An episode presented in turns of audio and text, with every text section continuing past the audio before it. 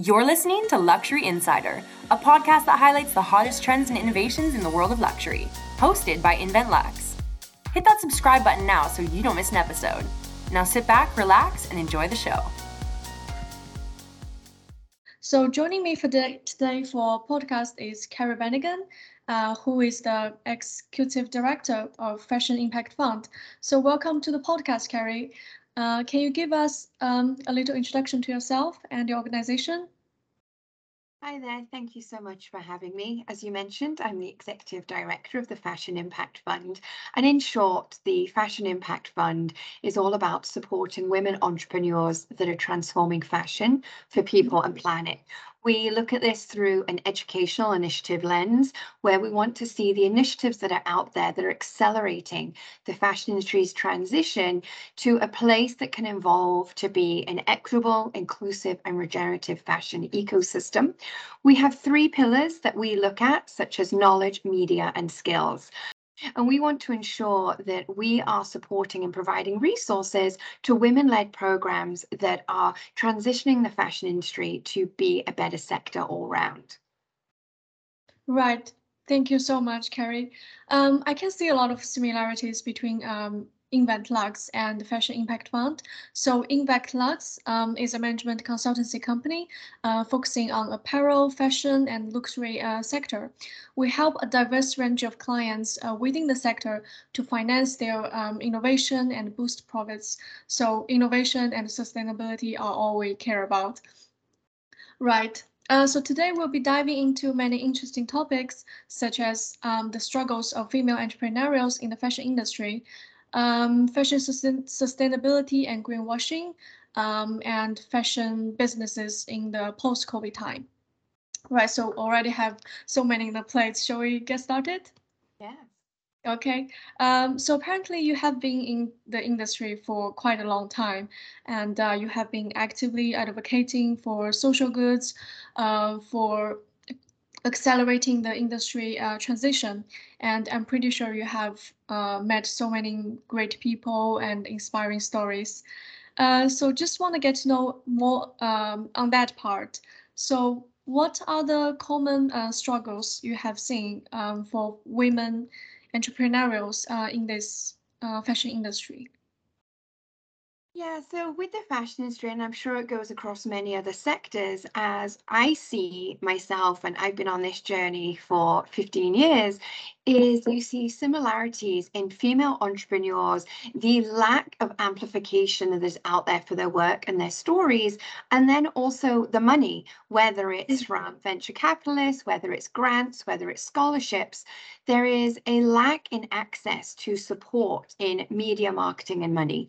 And I think that that continues to happen, and the fashion industry is not immune to this. And what we are seeing, though, is especially in after the pandemic pandemic and as we sit where we are now, we saw that women were really leaned on as well as failed um, in the pandemic. And now, when we're looking at rebuilding and what does that look like and how can we do better, we have to mm-hmm. ensure that female entrepreneurs that are absolutely leading, there are solution strategies and systems in place ready to go to make the industry better. But we have to ensure that females, um, especially female entrepreneurs, have a seat at the table. And there's a couple of statistics that I just want to share that kind of really sit with me. And when we were devising what we wanted to do and who we needed to support more, these were three steps that really sat with us. And the Global Media Monitoring Project report from 2020 to 2021 shared that only 25% of the persons heard, read about, or seen in newspaper, television, and radio news are women. And mm-hmm. additionally, that only 35% of activist news sources in the media are women. And to me, that is just shocking because I don't know about you, but when you think about those that have got so much change that they could bring about in the fashion industry, you immediately are drawn to so many women leaders. And yet mm-hmm. there's that struggle for them to be referenced and credited in media. And media plays a huge part in the narrative here for mm-hmm. businesses, for finance, and for citizens to learn about the work that women are doing. Yeah, yeah, that's that's very insightful. Um, I picked up several points uh, you mentioned. Uh, the lack of uh, funding is totally the issue for women uh, entrepreneurs across all the industries. And um, as you mentioned, uh, statistically, uh, we still don't have enough women entrepreneurs. And um, it's just so difficult. You have to pave your own path in the male-dominated world. And um, I'm sure that's where uh, fashion impact funds um, uh, have such an important role uh, in, in this matter. Um, I'm sure it's very important for women entrepreneur entrepreneurs to have the confidence to seek for the right network and don't be afraid to ask for help. And yeah, uh, so uh, for those um, for those challenges you mentioned or struggles uh, for women entrepreneur, uh, entrepreneurs, uh, what would be the practical um, solutions or how can they overcome uh, those challenges as individuals? Do you think? I think actually it's not based on the individual. I think we're sitting in a very broken system. And what we need to do is call on industry leaders, governments, and so forth that can ensure that there is more access to resources for women entrepreneurs in the space. They need to be able to invited to showcase their work. If it's capital that they need, they should be having a seat at that table and being able to find out more about how they can pitch, how they can share, how they can open their work and deck for investment. Or when there's grants going on, what does that look like? And so there's so much on this. And as an individual, what you are finding is that women entrepreneurs end up getting money from family and friends, or they even put it on their own credit card, or they use their own savings, or if they're at the beginning of their journey, they are working um, a paid gig by day and then trying to grow their business idea at night. And so the reality is sustainability is not just about providing sustainable services and solutions for the world to be better and the sector to be get better, we have to be able to actually sustain ourselves. And that includes finances to look after our well-being and to, you know, be okay and to pay the bills and not be working into the extreme hours of the night. We're in this society that you get rewarded for burning out. And we see women entrepreneurs doing that so much. And so, yes, individuals can network and reach out and connect with people, but we actually need to see society and the system do better by women entrepreneurs. Yeah, yeah, that's absolutely right. Um, sorry, just just one second. Yeah, I, I totally agree what you what you just said. It's not only uh, up to the individuals to take actions. It's all uh, we also need um, those important figures and for um, government and everyone to play their part to to fix this broken system. Um, the, the reason I mentioned an individual because I th I thought there might be some mental barriers as well, um, as in uh, it's it's often the case women entrepreneurs has to uh, define the social expectations. Because even it's 2022 right? We still live in a society uh, when women are stereotyped as the ones who are meant to stay at home and give their all attention and um, effort to family and to house chores and it's it's often looked down upon for them uh, when they try to seek for their dreams or establish um, the the uh, businesses. It's an interesting point you bring up there and about the mentoring, and I think we're in a space of heavy mentoring is available, but there's a mm-hmm. lack of money, media, and marketing available. And they're the yeah. things that are needed to get these business ideas off the ground and sustained and into growth. Yeah, yeah, that's that's true. Right. Um, so shall we move on to the next topic, uh, yeah, sustainability? Uh, so as we all know, fashion is quite uh, fashion industry is quite polluted, and it's one of the uh, most polluted industry uh, in in the whole world. Um, and there are many uh, environmental problems caused by the uh, textile or fabric uh, manufacturing process, such as air pollution, uh, water pollution, um, and just we have so many unwanted or secondhand clothes that being dumped to the landfill on a daily basis. So there are many problems need to be solved. Uh, but I feel like in recent years, um, sustainability has been brought up a lot. It's like every every brand is talking about this. Uh, I'm pretty sure some of them are really doing an impressive work, but in the meantime, some businesses they just altered their marketing language uh, to make the to meet the expectations. Yeah, for some reasons, like the new generation, they care more about social justice and the planet. So to make sure those consumers will buy their products, they just talk smartly, but actually they're not being um, sustainable which is what we call greenwashing. Uh, so just want to ask, how can we identify that? Is there any criteria uh, for us to determine whether a brand is being sustainable or they're just greenwashing the um, customers? Great question. You have a lot of good points there where um, you talk about the marketing communications doing very smart words placed, but is the action and the work actually there behind the scenes? And, you know, just to emphasize what you were saying there about the fashion industry, it is responsible for vast negative environmental impacts, but we also can't mm-hmm. ignore the negative social exploitation exploitation as well.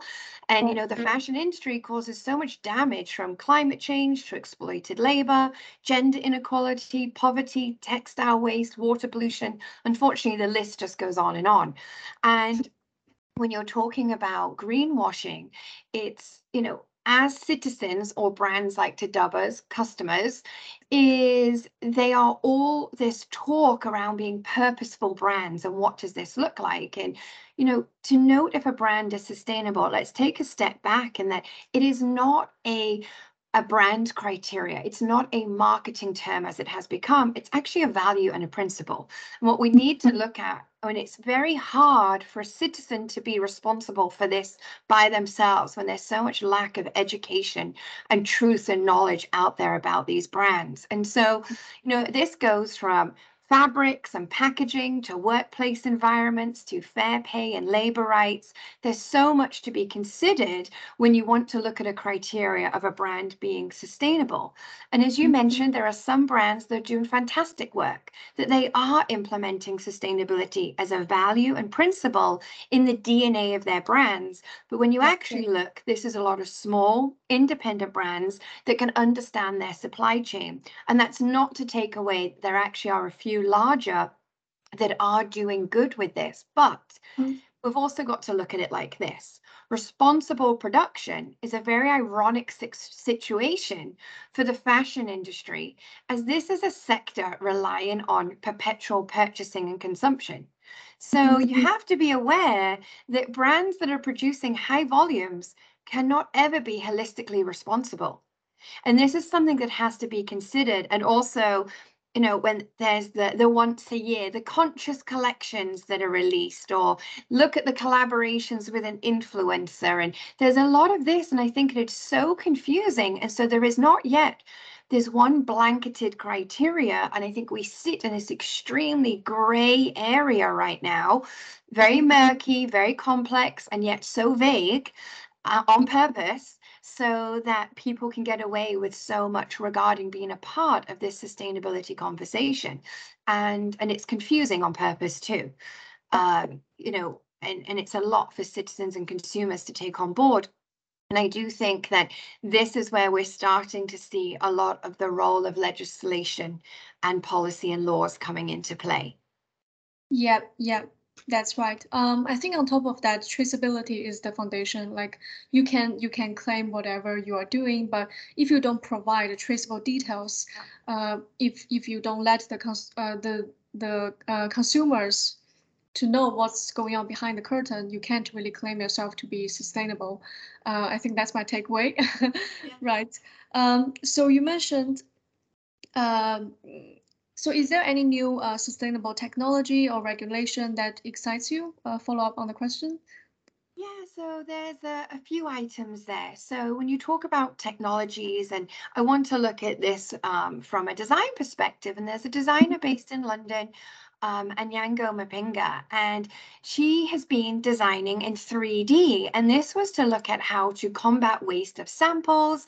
And then there's also um, inclusive sizing that comes into that. And one of your other guests here, Jenny Holloway, who is really um, pushing the needle on the manufacturing side with technology with Kornit, is looking at how you can print and what does this look like and how can we start evolving to looking at on demand and coming away from the waste of chemicals and samples. I mean, the list goes on. Where I'm mm-hmm. extremely excited away from technology is um, regulations and legislation. And there's quite a few going on at the moment. There's the Fashion Act in New York City. There's the EU strategy for sustainable and circular textiles. Then also mm-hmm. there's the UK Green Claims Code. And actually the equivalent to that in the US is being led by Hilary Jochmans of Politically in Fashion, where she's pushing for the US to update the Green Guide since it's been since 2012. And so when you mm-hmm. look at all of this happening right now, to me, as someone that's been in this space for quite some time, it's incredible to now see this that policy and legislation is starting to have a proper seat at the table and that these are major conversations that are happening now. But what we're going to have to ensure is as these legislations are coming into play, that they are equally accounting for environmental, social, and economic impact, that they're looking at the whole value chain of what is going on here of the fashion system. And I think what's going to be even more exciting as, as we start to see these legislations happening regionally, what can we do to ensure that fashion that's extremely global can have mm-hmm. blanketed regulations? Because we'll find very quickly that fashion brands will just move to the region where they can get through loopholes. Yes, yes, that's absolutely right. Um, but overall, I think it's very good to see that consumers started to wake up and really put pressure on the on the uh, value chain. And in time, uh, in the meantime, as you mentioned, uh, the movement is taking place in different um, brands or countries. And yeah, everyone is doing their part to make this world much better.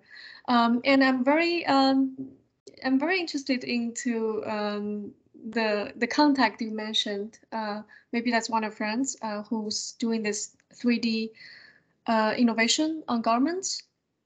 Yeah, it, it would be great if we can uh, make a connection and have yes, a have a discussion absolutely. with her as well. I would love that. Absolutely. That that's great. That's great. Right. Um, I noticed we're a little bit short on time, uh, but I think there's a lot of takeaway uh, for me to digest because I personally learned a lot uh, from our conversation, and I really hope you enjoyed this episode as well. Uh, did you have a great time? Yes. Thank you so much for having me. That's that's awesome. Uh, right. So I think on that note, uh, we'll have to wrap up the conversation. And uh, yeah, wonderful. So to all our listeners today, uh, thank you for tuning in. Um, I hope you enjoyed this episode. And if you did, please subscribe and uh, turn on your notifications so you don't miss any episode. Right. Thank you so much, Kerry. Let's continue this, this conversation offline. And uh, I hope you stay well. Uh, let's keep in touch and see you next time. Take care. Thank you. Bye-bye. Bye. Thank you for watching Luxury Insider. If you enjoyed this episode, please subscribe and give us a five star review. Like, comment, and share it with someone who'd find value in it too. Head on over to our website at www.invenntluxe.com to learn more, and we'll see you on the next episode.